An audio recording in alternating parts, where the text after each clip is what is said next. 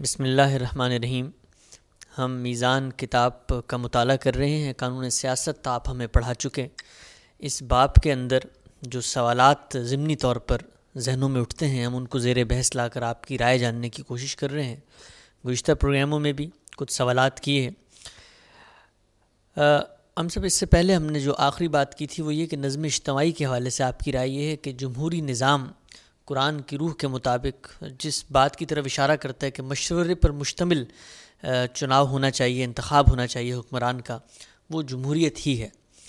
اس پہ سوالات اٹھتے ہیں۔ جن میں سے جو سب سے بنیادی سوال ہے وہ یہ ہے کہ یہ جو جمہوری نظم حکومت ہے، یہ انسانی خواہشات کے پس منظر میں جنم نہیں لیتا، بلکہ ایک سوشل سائنسز کا پورا دور ہے اور وہ سوشل سائنسز دراصل مغرب کی کچھ اقدار کا پرتو ہیں۔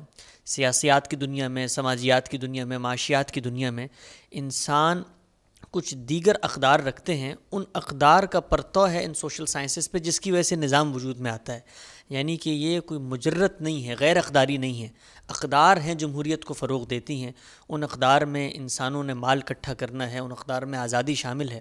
تو ایک ایسا نظام جس کا پس منظر ایسا ہو، وہ کیسے قبول کیا جا سکتا ہے اپنے مجرد ہم جو کام بھی دنیا میں کرتے ہیں وہ کسی نہ کسی لحاظ سے ہماری اقدار کے ساتھ وابستہ ہو جاتا ہے۔ اس میں شبہ نہیں ہے کہ اقدار جو نظم بھی بنایا جائے گا اس پر اثر انداز ہوگی۔ ہم اپنے ملک میں کوئی نظم بناتے ہیں، ہمارا اخلاق کیا ہے؟ ہمارے سوچنے کے طریقے کیا ہیں؟ ہمارا مذہبی پس منظر کیا ہے؟ ہماری روایات کیا ہیں؟ وہ اثر انداز ہونا شروع ہو جاتی ہیں۔ اس پہ دو رائے نہیں ہو سکتی۔ لیکن یہ دیکھنا پڑے گا کہ جو بات کہی جا رہی ہے، جو کام کیا جا رہا ہے یا جو آپ نے نظم تجویز کیا ہے، اقدار اس پر کس طرح سے اثر انداز ہو رہی ہیں؟ یہ متعین کرنا پڑے گا نا۔ یہ مجرد یہ واضح نہیں کیا جا سکتا۔ جس طریقے سے آپ مسلمانوں کو اگر دیکھیں اور پھر یہ دیکھیں کہ ان میں اس وقت دین کے نام پر تشدد ہے، دین کے نام پر دھوکے بازی ہے، مذہبی پیشوائیت نے اپنے بہت سے مسئلے پیدا کر دیے ہیں۔ تو اب کیا ان کو متعلق کر دیا جائے گا اسلام کی دی ہوئی اقدار سے؟ یعنی یہ ضروری نہیں ہے۔ ان کے مابین ضروری نہیں کہ ایک باہمی رشتہ پیدا ہو گیا ہو۔ اس وجہ سے متعین طور پر بتانا چاہیے کہ جمہوریت میں جو بنیادی چیزیں ہیں، جن پر جمہوریت کا کلاسیکی تصور قائم ہے، اس میں کون سی قدر ہے جو اثر انداز ہو رہی ہے؟ یعنی جمہوریت کہتی ہے کہ مجھے اور آپ کو آزادی حاصل ہے۔ ہم جو رائے چاہے قائم کریں، جو نقطہ نظر چاہے اختیار کریں۔ جب تک ہم کسی جرم کا ارتکاب نہیں کرتے اس وقت تک ریاست کو ہمارے خلاف کوئی کارروائی کرنے کا حق نہیں ہے۔ نہ وہ ہمیں کوئی مذہبی تعویر قبول کرنے کا پابند کر سکتی ہے، نہ کوئی نقطہ نظر ہم پر ٹھونس سکتی ہے۔ ہمیں پوری آزادی ہے کہ ہم رائے قائم کریں، اس رائے کا اظہار کریں، اس کے لیے رائے عامہ کو ہموار کریں۔ یہ کہتی ہے جمہوریت۔ قرآن مجید بھی یہی کہتا ہے، من شاف الجومن من شاف الجکفر یعنی اس دنیا میں اللہ تعالیٰ نے انسان کو یہ اختیار دیا ہے کہ چاہے تو ایمان لائے، چاہے تو خدا کے مقابلے میں بغاوت کر دے۔ یہ ایک الگ بات ہے کہ اس کے ساتھ یہ بتا دیا گیا ہے کہ اگر تم کفر اختیار کرو گے، اللہ تعالیٰ کی نافرمانی کرو گے، بغاوت کرو گے، تو اس کا نتیجہ کیا نکلے گا؟ یہ بتا دیا گیا ہے۔ لیکن آزادی پر اس دنیا میں اللہ نے قدغن نہیں لگائی۔ جمہوریت بھی یہی کہتی ہے۔ دوسری بات لیجیے یہ کہ جب آپ نے ایک نظم بنا دیا ہے تو اس میں فصل نزاعات کے لیے اکثریت کی رائے کو فیصلہ کن مان لیا جائے گا؟ اس پر مولانا سید ابو صاحب مودودی نے بھی جملے کی تحلیل کر کے اور میں نے بھی بتا دیا ہے کہ یہ ٹھیک امر و ہم شورا بین ہم کا لازمی تقاضا ہے۔ کیونکہ قرآن مجید نے یہ نہیں کہا کہ فی الامر ہم یشاورون، کہ ایک بادشاہ سلامت ہے، کوئی امیر ہیں جو آسمان سے آ گئے ہیں، وہ مشورہ کر لیا کرے۔ یہ کہا ہے امر و ہم شورا بین ہم اور اس میں جیسے کہ آپ نے عرض کیا، محض چناؤ یا انتخاب نہیں ہے، بلکہ سارے نظم کو لوگوں کی رائے پر قائم ہونا ہے۔ تو یہ بات جو ہے، یہی جمہوریت میں کہی جاتی ہے۔ تو وہ کون سا اقداری نظام ہے؟ کون سی ویلیوز ہیں جو اس سارے تصور پر اثر انداز ہوتی ہیں؟ ان کو متعین کر کے بتانا چاہیے۔ ایسی کوئی چیز ہوگی تو ہم اس کو اکھاڑ پھینکیں گے۔ یعنی کہ مغرب کے اندر جو جمہوریت ہے، ہمیں وہ جو مغرب میں اس حال میں روبہ عمل ہو رہی ہے، اس صورت میں قابل قبول نہیں ہے۔ ہم جب مسلمان اپنا جمہوری سسٹم بنائیں گے تو وہ موجودہ مغرب کے جمہوری سسٹم سے مختلف ہوگا۔ نہیں، میں نے یہ بات نہیں کی۔ میں تو یہ کہتا ہوں کہ مغرب کے جمہوری نظام کا جن قدروں کا حوالہ دیا جاتا ہے، سرے سے کوئی تعلق ہی نہیں ہے۔ یعنی جمہوری نظم ایک الگ چیز ہے اور وہ اقدار الگ ہیں۔ اقدار ہر نظم پر اثر انداز ہو جاتی ہیں۔ وہ ہماری بھی ہوں گی، ان کی بھی ہوتی ہیں۔ اثر انداز ہوتی ہیں۔ وہ اس نظام کا ناگزیر حصہ نہیں ہے انٹیگرل پارٹ نہیں ہے یعنی ان کے مابین لازم و ملزوم کا رشتہ نہیں ہے۔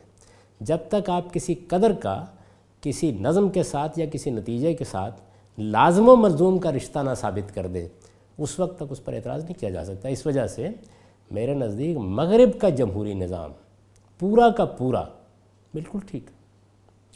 اس میں بہتری کی گنجائش ہے۔ وہ بہتری کی گنجائش اس لحاظ سے نہیں ہے کہ قدری اعتبار سے کسی چیز سے اس کو الگ کرنا ہے۔ نہیں، بہتری کی گنجائش اس لحاظ سے ہے کہ تدبیر میں بہتری ہوتی رہتی ہے، خود مغرب میں بھی ہوتا رہتا ہے، ہمیں بھی کرنا چاہیے۔ لیکن میں یہ جاننا چاہتا ہوں کہ جو لوگ اس پہ تنقید کرتے ہیں مغرب کے جمہوری نظام پہ، وہ یہ بتائیں کہ وہ کیا قدری عدم مناسبت ہے جو ہمارے اور ان کے درمیان پیدا ہو جاتی ہے۔ اس کو پہلے لازم و ملزوم کے رشتے میں جوڑ کر دکھایا جائے۔ ایسی کوئی چیز نہیں۔ یعنی کہ مغرب تو یہ کہتا ہے نا کہ انسان کو آزادی ہونی چاہیے، عقلمند انسان کا سب سے بڑا شرف ہی یہ ہے کہ وہ دنیا میں آزاد ہے۔ اس آزادی کو اس کو استعمال کا حق ملنا چاہیے۔ تو جو سسٹم اس کو اس آزادی کے استعمال کا حق دیتا ہے، مغرب اس کو قبول کر لیتے ہیں۔ اس کو وہ جمہوریت سے تعبیر کرتے ہیں، انہوں نے مشترکہ طور پہ یہ قبول کر لیا۔ اب اس سسٹم کو اگر ہم لیتے ہیں، تو ہماری تو تہذیب، اسلامی تہذیب ہے، اس میں ایک عبداللہ رہتا ہے، اس عبداللہ نے نماز پڑھنی ہے، اس نے تسبیح، تمہید کرنی ہے، اس نے انفاق کرنا ہے۔ لیکن یہ جو سسٹم ہے، اس سسٹم میں تو آپ نے ناچ گانا سننا ہے، آپ نے گھومنا پھرنا ہے، آپ نے عیاشی کرنی ہے، یہ سسٹم وہاں سے لینے کے بعد ہم اپنی اقدار کو اس میں کیسے مدغم کر سکتے ہیں؟ یہ بات میری بالکل سمجھ میں نہیں آ سکی کہ مغرب میں کیا یہ کہا گیا ہے کہ انسان کو لازماً یہ کام کرنے ہیں یہ کہا گیا ہے کہ انسان کو آزادی ہے۔ آپ سے عرض کیا کہ یہی آزادی قرآن مجید نے بھی دے دی ہے۔ جب یہ کہا کہ من شاف الومن من شاف الیکفر جس کا جی چاہے ایمان لائے، جس کا جی چاہے کفر اختیار کرے، خدا کے مقابلے میں کھڑا ہو جائے۔ اس کے آگے آزادی کا کیا تصور ہے؟ آپ کا سب سے بڑا آدمی سید عمر رضی اللہ عنہ، وہ اپنے عامل کو یہ کہہ رہے ہیں کہ تم نے ان لوگوں کو غلام کب سے بنا لیا؟ ولدت ہم امہاتم حرارہ جن کو ان کی ماؤں نے آزاد جنا ہے۔ کہہ رہے ہیں نا یہ بات؟ یعنی آزادی ہمارے یہاں بھی بہت بڑی قدر ہے، اتنی بڑی قدر ہے کہ اللہ تعالیٰ یہ کہتے ہیں کہ لا اکراہ فی الدین میرا دین اس کے معاملے میں بھی میں نے کوئی جبر روا نہیں رکھا۔ دنیا میں یہی چیز ہے۔ تو یہ آزادی مغرب بھی دیتا ہے۔ اب اس آزادی کو استعمال کس نے کرنا ہے؟ مجھے کرنا ہے نا۔ تو میں نے اگر شرع صدر کے ساتھ ایمان کو قبول کر لیا، تو یہ میرا آزادانہ فیصلہ ہے۔ یہ کسی نے مجھ پر ٹھونس نہیں دیا۔ اور اگر میں نے کفر اختیار کیا، فسق اختیار کیا، میں نے اگر اپنے آپ کو کسی بد تہذیبی میں ڈال دیا، تو یہ میرا فیصلہ ہے۔ جمہوریت اسی قدر پر قائم ہے کہ مجھے فیصلہ کرنے کا حق ہونا چاہیے، فیصلے کے اظہار کا حق ہونا چاہیے۔ یہ حق اگر تو اسلام سلب کر رہا ہے۔ قرآن مجید یہ کہتا ہے کہ نہیں، سرے سے انسانوں کو دنیا میں یہ حق ہی نہیں۔ اگر وہ ایسا کہہ رہا ہے تو پھر تو اس میں کوئی شک نہیں کہ قدروں کا تصادم ہو گیا۔ لیکن یہاں تو دونوں باتیں یکساں کہی جا رہی ہیں۔ یعنی وہ بھی یہی کہہ رہے ہیں کہ انسان کو آزادی حاصل ہے۔ انسان آزاد پیدا کیے گئے ہیں۔ وہ جو رائے چاہے قائم کرے۔ زمین پر اس دنیا میں کسی کو حق نہیں ہے کہ ان کی یہ آزادی سلب کرے۔ یہ کہہ رہے ہیں نا؟ یہی بات اللہ تعالیٰ کہہ رہے ہیں کہ میں نے لوگوں کو آزاد پیدا کیا ہے۔ میں نے ان کو حق دیا ہے۔ ہدینہ حسبیل دونوں راستے دکھا دیے ہیں۔ میں نے دین کے معاملے میں کوئی جبر روا نہیں رکھا۔ کت تبین رشت و مل گئی یعنی ہدایت کو بھی واضح کر دیا ہے، گمراہی کو بھی واضح کر دیا ہے۔ لوگ آزادانہ طور پر انتخاب کریں۔ میں نے یہ حق دیا ان کو۔ یہی حق مغربی جمہوریت دے رہی یعنی کہ اگر انسان متفق ہو جائیں ہم جنس پرستی کی شادی پہ اور بھلے دستور اور آئین میں جتنی بھی قیدات رکھی ہوں وہ یہ کر کے رہیں گے تو ہمیں جو کام کرنا ہے وہ یہ ہے کہ انسانوں کو سمجھائی جائے یہ بات بجائے یہ کہ قانون کو اس کے مطابق کر دیا۔ یقیناً ایسا ہی ہے۔ یہی بات میں سمجھانے کی کوشش کر رہا ہوں اپنی قوم کو برسوں سے کہ اصل چیز فرد ہے۔ یعنی میں اگر خدا کو مانتا ہوں میں نے اگر خدا کی حاکمیت قبول کی ہے خدا اگر میرا معبود، میرا رب اور میرا بادشاہ ہے، اظہار جس طرح میری انفرادی زندگی میں ہوتا ہے، ایسے ہی میری اجتماعی زندگی میں ہوگا۔ اور اگر ایسا نہیں ہے، تو پھر کیا آئین میں یہ دفعہ لکھ دینے سے آپ مجھے پابند کر لیں گے؟ نہیں، میں یہ کروں گا کہ اگر آپ یہ دفعہ لکھ دیں گے اور میں اب بغاوت پر آمادہ ہوں، میں جب میں کہہ رہا ہوں تو اس کا مطلب یہ ہے کہ ایک پورا نظم ارباب حل وقت تو اب میں اگر بغاوت پر آبادہ ہوں تو پھر میں راستے نکالوں گا منافقت کے، اور کچھ بھی نہیں ہوگا۔ میرے نزدیک معاملے کو سیدھا صاف رہنا چاہیے۔ پارلیمنٹ کے اندر اگر پاکستان بننے کے بعد بہت اچھے طریقے سے بحث مباحثہ کر کے ایک ایک شریعت کے قانون کو پیش کیا جاتا یعنی مثلا چوری کی سزا ہے یا بدکاری کی سزا ہے یا میراث کا قانون ہے یا نکاح طلاق کے قوانین ہیں، ان کے مسودات پیش کیے جاتے اور بتایا جاتا ہے کہ دیکھیے ہمارے قانون میں یہ اصلاح ہونی چاہیے، یہ چیز ہونی چاہیے تو بہت خیر کا کام ہوتا۔ یعنی ہم متعین پن پوائنٹ کر کے چیزوں کو درست کرتے۔ اور ہمارا کتنا فہم ہے ان کا۔ ہم خدا کی شریعت سے کتنے متعلق ہیں؟ اس کا اظہار بھی ہو جاتا۔ یہ ہم اس کی دفعات لکھتے رہتے ہیں اور اسی پر سارا زور دے رہے ہیں۔ یہ لکھ دو کہ یہ اسلامی جمہوری پاکستان ہے۔ یہاں قرآن و سنت کے خلاف کوئی قانون نہیں بن سکتا۔ تو نتیجہ کیا ہے؟ کہ ہمارے اپنے وجود اور ہماری لکھی ہوئی بات میں تصادم پیدا ہو جاتا ہے۔ یہ وہ المیہ ہے جس کو ہم نے پاکستان میں جنم دیا ہے۔ اس لیے میرے نزدیک پاکستان کے دستور میں ان چیزوں کی کوئی ضرورت نہیں تھی۔ صرف ایک بات طے کرنی تھی اور وہ یہ کہ کیا پاکستان کی حکومت استبدادی ہوگی یا جمہوری ہوگی؟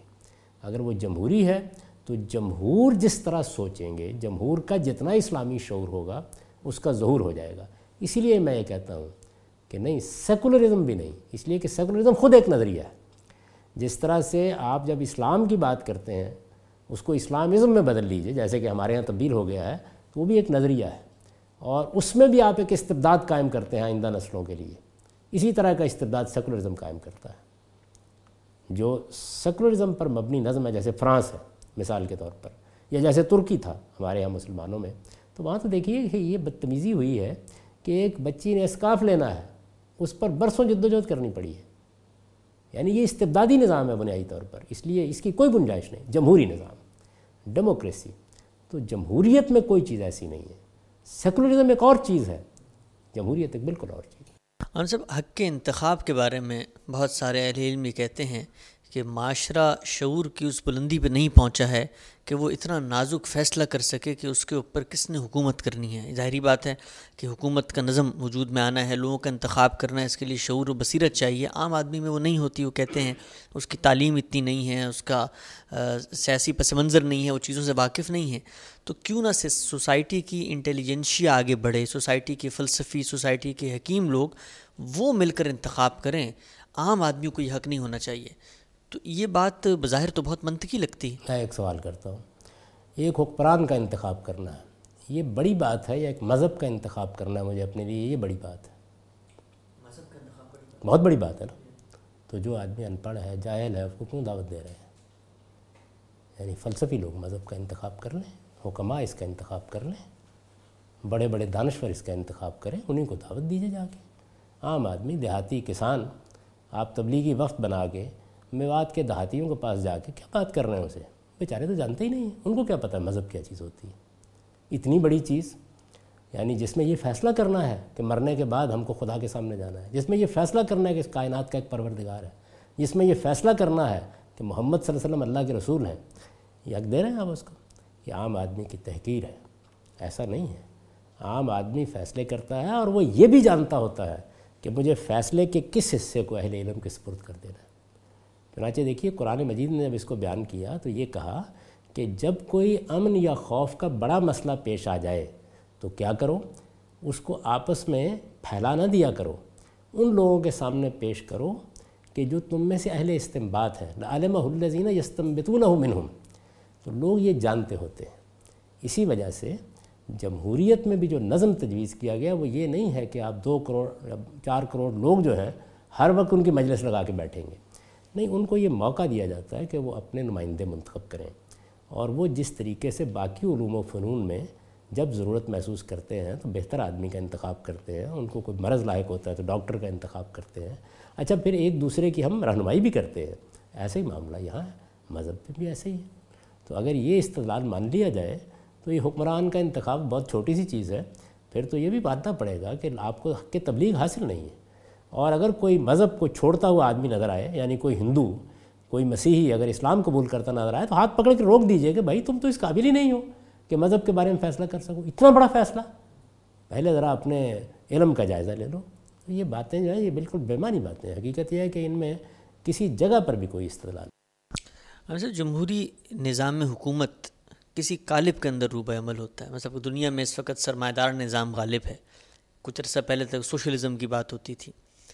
دین جب بحث کرتا ہے کہ مشورے پر مشتمل نظام ہو، تو نظام تو کوئی بن گیا۔ اس کے بعد وہ کوئی قاعدے کلی اپناتے ہیں۔ وہ کبھی سرمایہ دارانہ نظام کے متعلق ہوتے ہیں، کبھی سوشلزم کے متعلق ہوتے ہیں۔ تو کیا مذہب اس میں بھی ہمیں کوئی رہنمائی کرتا ہے کہ کون سا آپ نے قالب اپنانا ہے؟ نہیں، دیکھیے، مذہب تو اصولی رہنمائی کرے گا نا، وہ انسان کی رہنمائی کر رہا ہے۔ جب بھی کبھی آپ کوئی فیصلہ کریں گے، خواہ آپ کوئی قانونی ڈھانچہ بنائیں، آپ کوئی انتظامی ڈھانچہ بنائیں، یا آپ کوئی اپنے لیے اس طرح کا نظام تجویز کریں، تو اگر آپ مسلمان ہیں، تو آپ کو پلٹ کے دیکھنا ہوگا نا، مسلمان کی حیثیت سے۔ یعنی اجتماعی لحاظ سے نہیں، فرد فرد نے دیکھنا ہے۔ پارلیمنٹ میں تین سو لوگ بیٹھے ہوئے ہیں۔ یہ حق رکھتے ہیں اس بات کا کہ اپنے مذہب کی طرف بھی رجوع کریں۔ اپنی روایات کی طرف بھی رجوع کریں، اپنی عقل اور اپنی فطرت کی طرف بھی رجوع کریں۔ دنیا کے تجربات سے جو انہوں نے سیکھا اس کی طرف بھی رجوع کریں۔ اس میں بھی میں بہت دفعہ واضح کر چکا ہوں کہ ایک اور بات کہی جاتی ہے عام طور پر کہ پارلیمنٹ، اس میں جو لوگ بیٹھے ہوئے ہیں، ان بیچاروں کو کیا پتہ؟ وہ تو کوئی علم دانش نہیں رکھتے۔ یہ مذہبی معاملات میں رائے قائم کرنا، دین کی تعبیر کرنا، یہ تو بڑا فنی اور علمی کام ہے۔ یہ بات عام طور پہ کہی جاتی ہے۔ اس سے گویا یہ تاثر دیا جاتا ہے کہ پارلیمنٹ کوئی مشتد ہوتی ہے۔ یا وہ کوئی مفسر قرآن ہوتی ہے، ایسا نہیں ہے۔ دیکھیے، بات کیا ہے؟ بات یہ ہے کہ دنیا کے اندر ہر علم و فن کے ماہرین پیدا ہوتے رہتے ہیں، یہ اللہ کا بنایا ہوا نظام ہے، وہ اپنی آرا قائم کرتے ہیں۔ خواہ آپ نے کسی دوا کو ایجاد کرنا ہو تو ایسا نہیں کہ سارے لوگ مل کے کرتے ہیں۔ سائنس کے معاملات ہوں، معیشت کے معاملات ہوں، ماہرین ہر جگہ موجود ہوتے ہیں۔ ہمارے ہاں بھی اگر کوئی مسئلہ ہوتا ہے تو قانونی ماہرین کے پاس ہم جاتے ہیں، جسی کے خلاف کوئی مقدمہ بن جائے۔ اسی طرح دین کے ماہرین بھی ہوتے ہیں، دینی علوم کے، وہ موجود ہیں معاشرے کے اندر۔ جب ایک فرد کو یہ فیصلہ کرنا ہوتا ہے کہ میں یہ کام کرنے جا رہا ہوں، کاروباری کوئی مسئلہ ہے، کوئی گھر کا مسئلہ ہے، کوئی نکاح طلاق کا مسئلہ ہے، تو میں ایک عالم سے پوچھتا ہوں۔ میرا اطمینان نہیں ہوتا، دوسرے کے پاس چلا جاتا ہوں۔ یہی کرتا ہوں نا، انفرادی حیثیت میں۔ اس وقت مجھ سے کوئی عالم یہ نہیں کہتا کہ دیکھو، تم عالم فاضل ہو جو پوچھتے پھر رہے ہو۔ ہر آدمی اسے بتاتا ہے اور پھر فیصلہ کون کرتا ہے قبول کرنے کا؟ وہ آدمی۔ تو اصل میں ایسے ہی پارلیمنٹ میں ہوتا ہے۔ پارلیمنٹ اشتہادات کو آرا کو، تعبیرات کو رد و قبول سے گزارتی ہے۔ وہ کبھی بھی تعبیر نہیں کر رہی ہوتی بیٹھ کے۔ یعنی جب کبھی پارلیمنٹ میں کوئی چیز زیر بحث آئے گی تو ایک آدمی کھڑا ہو کہتا ہے کہ بھائی اس میں یہ بھی جاننا چاہیے کہ اللہ تعالیٰ کا دین کیا کہتا ہے۔ قانونی مسئلہ زیر بحث ہے۔ دیکھیے اس وقت جب ہم یہ گفتگو کر رہے ہیں، ریاست پاکستان میں تحفظ پاکستان آرڈیننس زیر بحث۔ ہماری پارلیمنٹ میں بحث ہو رہی ہے۔ اب اس کے قانونی نکات کے بارے میں ماہرین رہنمائی کر رہے ہیں اور پارلیمنٹ کے لوگ ان کو سمجھ کر اس پر بحث کر رہے ہیں۔ بالکل یہی معاملہ دین کی تعبیر میں بھی ہوگا۔ پارلیمنٹ کیسے کام کرتی ہے، اس میں کمیٹیاں بن جاتی ہیں۔ اہل علم سے آرا لی جاتی ہے، مشورہ لیا جاتا ہے۔ اس لیے میرے نزدیک تو علامہ اقبال کو جو تردد تھا کہ یہ ہم کیسے کریں گے، یہ تردد بھی اپنی کوئی بنیاد نہیں رکھتا۔ علماء وہاں ہوں، اچھی بات ہے۔ نہیں ہے، تب بھی کوئی فرق نہیں پڑتا۔ کوئی اسلامی نظریاتی کونسل آپ نے بنائی ہے، بنا لیں۔ نہ بنائیں تب بھی کوئی فرق نہیں پڑتا۔ یعنی اہل علم کہیں ختم نہیں ہو جائیں گے۔ یہ خدا کا بنایا ہوا نظام ہے۔ وہ ایک دن بھی چودہ صدیوں میں نہیں آیا جب جلیل القدر اہل علم دین کو سمجھنے والے موجود نہ رہے ہوں۔ وہ کل بھی موجود تھے، وہ آج بھی موجود ہے ان کی آرا سامنے ہوں گی، ماضی کے لوگوں کی بھی، حال کے لوگوں کی بھی۔ پارلیمنٹ انتخاب کرتی ہے، قبول کرتی ہے اور یہ حق اللہ تعالیٰ نے عام آدمی کو دے رکھا ہوا لیکن ہم سب یہ جو خدشہ ہے علماء کے قلوب و اذہان میں کہ اگر ہم نے میدان خالی چھوڑ دیا تو یہاں پر تو اکثریت انہی لوگوں کی آ جائے گی جن کو سورہ اخلاص بھی پڑھنی نہیں آتی اور جو مسلمانوں کی سوسائٹی، مسلمانوں کا ملک ہے، اس کا نظم اجتماعی بالکل اسلام سے محروم ہو جائے گا۔ تو یہ فی نفس ہی اپنی ذات کے اندر تو ایک محمود جذبہ ہے، وہ کہتے ہیں کہ ہمیں وہاں رہ، رہنا چاہیے اور کوئی دین کا نقطہ نظر، اللہ کی بات ان کے سامنے پیش کرنی چاہیے، کہیں وہ کسی ایسے معاملے میں قانون سازی نہ کر دیں اس میں خدا نے قانون سازی کی ہوئی ہو۔ تو یہ ان کی جد و جہد فی نفس ہی تو محمود ہے۔ اس کے اوپر کوئی اصولی اعتراض نہیں ہے، لیکن میں یہ کہتا ہوں کہ یہ تو اپنی ناکامی کا اعتراف ہے۔ یعنی اس کا مطلب یہ ہے کہ ہم نے لوگوں کو سورہ اخلاص بھی نہیں سکھائی۔ تو اپنا اصل کام کرنا چاہیے نا۔ یعنی یہ نہیں ہے کہ ہم اپنا کام چھوڑ کے پارلیمنٹ میں جا کے بیٹھ جائیں۔ ایک عالم کا اصل کام کیا ہے؟ اللہ تعالیٰ نے قرآن مجید میں جو علماء کے تقرر کی آئے تو اس میں کیا کہا ہے؟ کہ کچھ لوگ نکلیں، وہ دین کی سچی بصیرت حاصل کریں اور اپنی قوم کو خبردار کریں۔ تو یہ کام ہمیں کرنا چاہیے نا۔ پارلیمنٹ میں اگر آپ پاکستان کا جائزہ لیں، اٹھارہ بیس کروڑ کا ملک ہے، کوئی دو تین سو گرانے ہیں جن کے لوگ اوپر آ رہے ہیں۔ کتنی محنت کی ہے ہم نے ان کے دل و دماغ کو بدلنے کے لیے، ان کو دین سکھانے کے لیے۔ یہ کام کرنا چاہیے۔ اس سے آپ سے آپ ظہور ہوگا۔ ورنہ کیا ہوگا؟ ورنہ یہ ہے کہ ایک عالم اگر چلا بھی جائے گا وہاں جا کے اور وہ اپنے پس منظر میں گفتگو فرمائے گا تو زبان یار من ترکی اور من ترکی نمی دانم، یہی کیفیت ہوگی۔ اس وقت علماء کے ساتھ بہت بڑا المیہ یہ ہو گیا ہے کہ انہوں نے چونکہ اپنے نظام تعلیم کو مین سٹریم نظام سے الگ کر لیا ہے، اس کے نتیجے میں ان کے اور لوگوں کے درمیان یعنی ابلاغ کا رشتہ ختم ہو گیا۔ اس لیے میں یہ بہت زور دیتا ہوں کہ ہر فرد کو، خواہ اس نے عالم بننا ہے، ایک بار جو براڈ بیسڈ نظام ہے بارہ سال کا، اس میں سے گزرنا چاہیے۔ اس کے بعد فیصلہ کرنا چاہیے کہ اس کو عالم بننا ہے یا اس کو ڈاکٹر بننا ہے یا انجینئر بننا ہے۔ عام صاحب، نظم حکومت یا تو جمہوری ہوگا، فرماتے ہیں، یا استبدادی ہوگا؟ اگر کہیں پہ استبداد حکومت کر رہا ہے، تو اس کا مطلب ظلم حکومت کر رہا ہے، وہ لوگوں کی منتخب حکومت نہیں ہے۔ تو دین تو ہمیں ظلم کے خاتمے کے خلاف جنگ کے بارے میں بھی کہتا ہے۔ تو کیا دنیا کے اندر یا جمہوریت نہیں ہے؟ اور جمہوریت قائم کرنا اگر ہمارے پاس طاقت ہے تو کیا یہ کوئی دینی فریضہ بھی ہے ہمارا؟ یقیناً یہ ظلم ہے، اس میں کوئی شک نہیں ہے۔ استبداد ظلم ہے، اس نے بنیادی حق سے محروم کر دیا ہے۔ خدا نے یہ حق دیا تھا لوگوں کو کہ وہ اپنے حکمرانوں کا خود انتخاب کریں، اپنے نظم حکومت کے اصول خود طے کریں اور انہیں چلائیں۔ یہ حق کسی گروہ نے، کسی فرد نے چھین لیا ہے۔ علماء نے چھین لیا، تب بھی جرم ہے۔ طالبان نے چھین لیے تب بھی جرم ہے۔ یہ سعودی حکومت کے آیان و اکابر نے چھین لیا، تب بھی ظلم ہے۔ یہ کسی بادشاہ سلامت نے چھین لیا، تب بھی جرم ہے۔ تو یہ اس میں کوئی شک نہیں ہے، یہ ظلم ہے۔ اب سوال یہ ہے کہ یہ ظلم جو ہے، کیا ہم اس کے خلاف جد و جہد کی طاقت رکھتے ہیں؟ اس کا فیصلہ حالات سے کیا جاتا ہے۔ یعنی اللہ تعالیٰ نے ہم کو یہ تو پابند کیا ہے کہ جب طاقت ہو تو ظلم کے خلاف جد و جہد کرو۔ تو ہم جتنی طاقت ہے، اس کے لحاظ سے جد و جہد کریں گے۔ چنانچہ یہ معلوم ہے کہ بعض جگہوں پر صرف رائے عامہ کو ہموار کیا جاتا ہے۔ بعض جگہوں پر رائے عامہ کو ہموار کرنے کی بھی اجازت نہیں ہوتی، آپ کسی دوسرے ملک میں جلا وطن ہو جاتے ہیں۔ اور اس کے بعد ان ڈائریکٹ طریقے سے اثر انداز ہوتے ہیں۔ اخوان کے لوگوں کو یہ کرنا پڑا ہے، خود خمینی صاحب کو یہ کرنا پڑا۔ اور بھی بہت سی مثالیں اس کی موجود ہیں۔ تو یہ معاملات ہوتے ہیں۔ اب رہ گئی یہ بات کہ کیا بندوق اٹھائی جا سکتی ہے حکومت کا تختہ الٹنے کے لیے؟ اس کے شرائط و حدود ہیں۔ اس کے لیے ضروری ہے کہ آپ کسی الگ جگہ کے اوپر، آزاد جگہ پر پہلے اپنا نظم قائم کریں۔ یہ ضروری ہے۔ اگر ایسا نہیں ہے تو اصل میں آپ ایک بھیڑ کے ہاتھ میں بندوق دے رہے ہیں، جس سے ایک ظلم کے خاتمے کی جد و جہد بدار ہوگی، ہزار ظلم اور پیدا ہو جائیں گے اس کی دین اجازت نہیں دیتا۔ دوسری چیز یہ ہے کہ جو لوگ اس کے لیے اٹھیں، آمد الناس کا اعتماد ان کو ہونا چاہیے۔ اس کے واضح علامتیں موجود ہونی چاہیے کہ عام لوگ ان حکمرانوں سے نجات حاصل کر کے ان کے سر پر تاج رکھنے کے لیے تیار ہے یعنی متبادل قیادت کی حیثیت ان کو حاصل ہونی چاہیے۔ جیسے ایران میں جس وقت جد و جہد ہوئی تھی تو یہ حاصل ہو گئی تھی۔ یعنی صاف نظر آ رہا تھا کہ مقابل میں اگر آپ یہ دیکھیں تو قیام پاکستان سے پہلے یہ حیثیت بر صغیر میں مہاتما گاندھی کو اور قائد اعظم کو حاصل ہو گئی تھی اور بہت سے لیڈروں کو حاصل ہو گئی تھی۔ یعنی یہ واضح ہونا چاہیے۔ مجھ سے ایک مرتبہ کسی نے پوچھا تھا کہ کشمیر میں کیسے جد و جہد کامیاب ہوگی؟ میں نے ان سے کہا تھا کہ جس دن کشمیریوں کو قائد اعظم مل جائے گا۔ اس لیے کہ پہلے وہ اپنے لیے ایک لیڈر کا انتخاب تو کر لیں نا۔ جب یہ ہو جائے گا تو اس کے بعد جد و جہد دور حاضر میں اس کی پدا ہو جاتی ہے۔ موجودہ زمانے میں بہت سی چیزوں کو عالمی سطح پر مان لیا گیا ہے۔ مثلا آپ کوئی جلوس نکال سکتے ہیں، جلسہ کر سکتے ہیں۔ اگر آپ جمہوریت کی جد و جہد کر رہے ہوں تو دنیا بھر کی ہمدردیاں آپ کو حاصل ہو جاتی ہیں۔ تو اخلاقی دباؤ ڈالنے کے طریقے اختیار کرنے چاہیے، بندوق اٹھانے کے لیے یہ ضروری ہے کہ استبدادی حکومت ہو، تب آپ اٹھا سکتے ہیں۔ دوسرے یہ کہ آپ کسی آزاد خطے میں جا کے اپنے آپ کو منظم کر لیں تاکہ فساد کے نتیجے میں پھر کوئی فساد نہ پیدا ہو جائے۔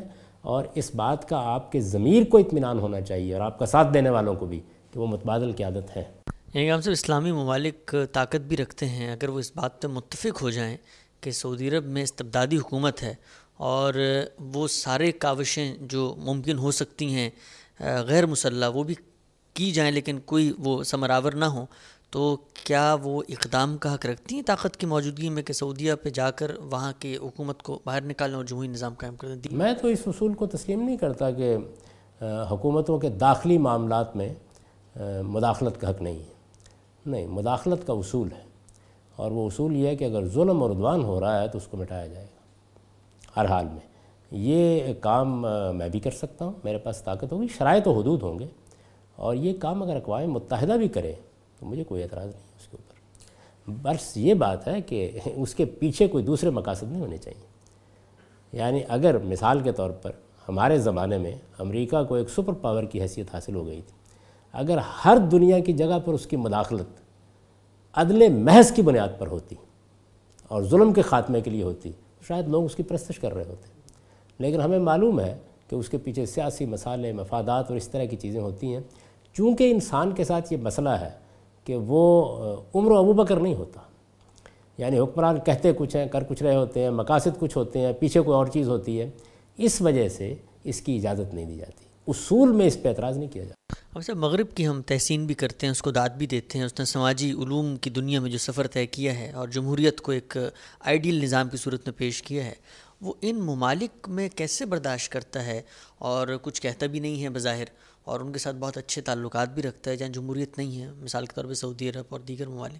تو یہ کیا مغرب کی کوئی نفاق ہے جو سامنے آتا ہے؟ ساری دنیا میں ایسا ہی ہوتا ہے۔ یعنی لوگ، میں نے ابھی عرض کیا کہ ایسے اگر پیور ہو جائیں، خالص ہو جائیں کہ ان کا ہر اقدام اخلاقی اصولوں پر ہو، تو پھر تو دنیا کے اندر جنت بن جائے۔ یعنی سیدنا ابو بکر صدیق اور سیدنا عمر کی حکومت یا ان کی شخصیات کا اصل حسن کیا ہے؟ وہ یہی ہے کہ آپ کو ہر اقدام کے پیچھے عدل، خدا ترسی، خدا خوفی نظر آتی ہے۔ میں نے اسی لیے ابھی آپ کی خدمت میں عرض کیا کہ اگر دنیا میں جو اس وقت بڑی پانچ طاقتیں ہیں یا ان میں امریکہ کو ایک خصوصی حیثیت حاصل ہے، اگر ان کے اقدامات، تمام اقدامات عدل پر، انصاف پر مبنی ہوتے، ہر جگہ، ہر مقام پر، تو ان کی مداخلت کے اوپر لوگ تحسین کرتے۔ اور سر مانین زکوٰۃ کا مسئلہ سید بکر کے دور میں پیش آیا۔ آپ نے ان کے خلاف جد و جہد کی، باقاعدہ جہاد کیا۔ ہمارے ملک پاکستان میں بھی یہی صورتحال ایک سامنے آئی اسی کی دہائی میں کہ کچھ لوگوں نے ریاست کو زکوٰۃ دینے سے انکار کیا۔ اگر ریاست کو ایسے لوگوں کے خلاف کارروائی کا حق ہے، تو پھر وہ جو فرد کا معاملہ ہے کہ دین فرض سے متعلق ہوتا ہے، ریاست اگر مسلمان شہری کی حیثیت سے ان کو کچھ حقوق دیتی ہے اور مطالبہ کرتی ہے وہ زکوٰۃ دیں اور وہ زکوٰۃ نہیں دیتے، تو ریاست ان کو غیر مسلم قرار دے دے۔ ریاست ان کے اوپر حملہ کیوں کرتی ہے؟ کیوں اقدام کا حق اس کو مل سکتا ہے، اگر مل سکتا ہے تو؟ کسی کو غیر مسلم قرار دینا تو اس کی موت کے پروانے پر دستخط کرنا ہے۔ اس کا ریاست کو حق کیسے دیا جا سکتا ہے؟ اس کو اللہ تعالیٰ نے یہ حق دیا ہے، بلکہ ریاست کی بجائے کہنا چاہیے مسلمانوں کے نظم اجتماعی کو۔ کہ وہ جو ٹیکس کی ایک ناگزیر ضرورت ہے، اس مد میں زکوٰۃ لے۔ یہ خدا کا دیا ہوا حق ہے۔ تو جس طرح ایک مجرم یہ نہیں کہہ سکتا کہ مجھے سزا نہ دی جائے، اسی طرح اگر کوئی شخص زکوٰۃ دینے سے انکار کر دیتا ہے، تو وہ خدائی جرم کا ارتکاب کرتا ہے۔ یہ قابل سزا جرم ہے۔ سیدنا ابو بکر صدیق نے بھی اس کو اسی طرح دیکھا اور ہماری حکومتوں کو بھی حق حاصل ہے۔ یعنی یہ تو ایک ایسا حق ہے جو خدا نے قائم کر دیا ہے۔ اسی لیے میں نے بڑی وضاحت سے یہ بتایا ہے کہ دو ہی چیزیں ہیں جس سے قانون کو اللہ نے متعلق کیا ہے۔ اس طرح یہ فیصلہ سنا دیا ہے کہ ایک کام آپ کو کرنا ہے، اس سے آپ کو حق حاصل ہے کہ آپ یہ کہیں کہ اب زکوٰۃ کے سوا مجھ سے کسی ٹیکس کا مطالبہ نہ کیا جائے۔ اور ایک چیز ریاست کو کرنا ہے کہ اس نے بہرحال زکوٰۃ کو وصول کرنا ہے، یہ اس کا حق ہے۔ یہ اللہ نے طے کر دیا ہے۔ یعنی اللہ تعالیٰ جب اپنا دین دیتے ہیں تو یہ بتا دیتے ہیں کہ وہ کون سی جگہ ہے کہ جہاں پر آپ مداخلت کریں گے۔ تو اس مداخلت کا حق سیدنا ابوبکر صدیق کو بھی خدا نے دیا تھا۔ یہ ہر حکومت کو حاصل ہے۔ اس وجہ سے جن لوگوں نے زکوٰۃ دینے سے انکار کیا، انہوں نے حقیقت میں بغاوت کا ارتکاب کیا اور حکومت نے اگر کمپرومائز کیا تو اس کی وجہ حکومت کی اپنی کمزوریاں ہیں۔ یعنی یہ نہیں ہے کہ اس کو دینی لحاظ سے یہ حق حاصل نہیں۔ ہم سب آخری سوال آپ سے پوچھنا چاہیں گے وہ یہ کہ ریاست کی ذمہ داریوں میں سے دین نے جو ذمہ داری اس پہ عائد کی ہے، وہ یہ بھی ہے کہ وہ نیکی، امر بالمعروف و نہیں المنکر۔ تو نیکی کا حکم کہا جاتا ہے، امر سے مراد نیکی کا حکم دیا جائے۔ یعنی کہ میں نیکی کا حکم دے سکتا ہوں، میں کہوں کسی کو کہ آپ نے آج سے سچ بولنا ہے، آپ نے آج سے انفاق کرنا ہے، آپ نے آج سے غیبت نہیں کرنی۔ ریاست کیسے حکم دیتی ہے؟ ریاست کیا کرے گی نیکی کے ساتھ؟ امر کا لفظ عربی زبان میں بہت سے معنی میں استعمال ہوتا ہے اور یہاں وہ تلقین و نصیحت کے معنی میں استعمال ہوا ہے۔ عربی زبان کا اچھا ذوق ہو تو لفظ اصل میں اپنی نسبتوں کے لحاظ سے معنی تبدیل کر لیتے ہیں۔ جیسے دیکھیے لفظ یوسلی ہے۔ اللہ تعالیٰ کے لیے استعمال ہو تو مطلب ہوگا اللہ رحمت بھیجتا ہے۔ فرشتوں کے لیے استعمال ہو تو مطلب ہوگا فرشتے رحمت کی دعا کرتے ہیں۔ یہ ہوگا نا؟ تو اس وجہ سے لفظ اپنی نسبت کے لحاظ سے معنی تبدیل کرتے ہیں۔ میں اگر شکر کرتا ہوں تو یہ گویا شکریہ ادا کرنا ہے۔ لیکن اللہ تعالیٰ اپنے بارے میں کہتے ہیں کہ ان اللہ شاکر علیم، تو وہ شکر گزاری کو قبول کرنے کے معنی میں ہے۔ تو اسی وجہ سے امر کے بارے میں یہ سمجھنا چاہیے کہ جب وہ معروف سے متعلق ہوتا ہے تو تلقین کرنے کے لیے۔ منکر سے متعلق ہوتا ہے تو وہاں بھی تلقین ہے، لیکن چونکہ منکر جب جرم بن جائے تو اس کے کلا کما کا حق ریاست کو حاصل ہے یا قانون کو حاصل ہے یا نظم اجتماعی کو حاصل ہے تو بس اس دائرے کے اندر پھر وہ اقدام کرتی ہے۔ چنانچہ میں نے یہ بیان کیا ہے کہ مسلمانوں کی ریاست میں پولیس کا محکمہ، حقیقت میں امر بالمعروف اور نہیں منکر کا محکمہ ہے۔ اس کو یہ چاہیے کہ وہ اسی اسپرٹ سے یہ کام کرے۔ یہ روح ہے جو بتائی گئی ہے۔ کہ یہ محکمہ بلائی کو پھیلانے والا ہونا چاہیے، اس کی تلقین کرے۔ آپ دیکھیے کہ دنیا کے مہذب ملکوں میں پولیس سے کوئی جھگڑا ہو، گھروں میں جاتی ہے، لوگوں کی صلح کراتی ہے، ان کو ایک اچھی بات کی طرف بلاتی ہے۔ بعض اوقات مہم چلا دیتی ہے کسی اچھی بات کے لیے، منکر کو روکتی ہے یعنی کوئی جھگڑا ہو گیا، کوئی خرابی ہو گئی، کسی نے کوئی تنبیہ کرتی ہے، توجہ دلاتی ہے۔ جب وہ چیز اس سے اوپر اٹھ کر جرم کے درجے میں جاتی ہے، تو پھر قانون کا نفاذ بہت عنایت غام صاحب، قانون سیاست ہم پڑھ رہے ہیں اور اس کے خاتمے پہ جو ضمنی سوالات ہمارے سامنے آئے، وہ ہم نے آپ سے پوچھے۔ میزان کتاب زیر مطالعہ ہے۔ مزید ابواب کے متعلق جو سوالات، مزید توضیحات مطلوب ہیں، وہ آپ سے آئندہ نشستوں میں ہم پوچھتے رہیں گے۔ بہت عنایت آپ کی۔ بہت شکریہ۔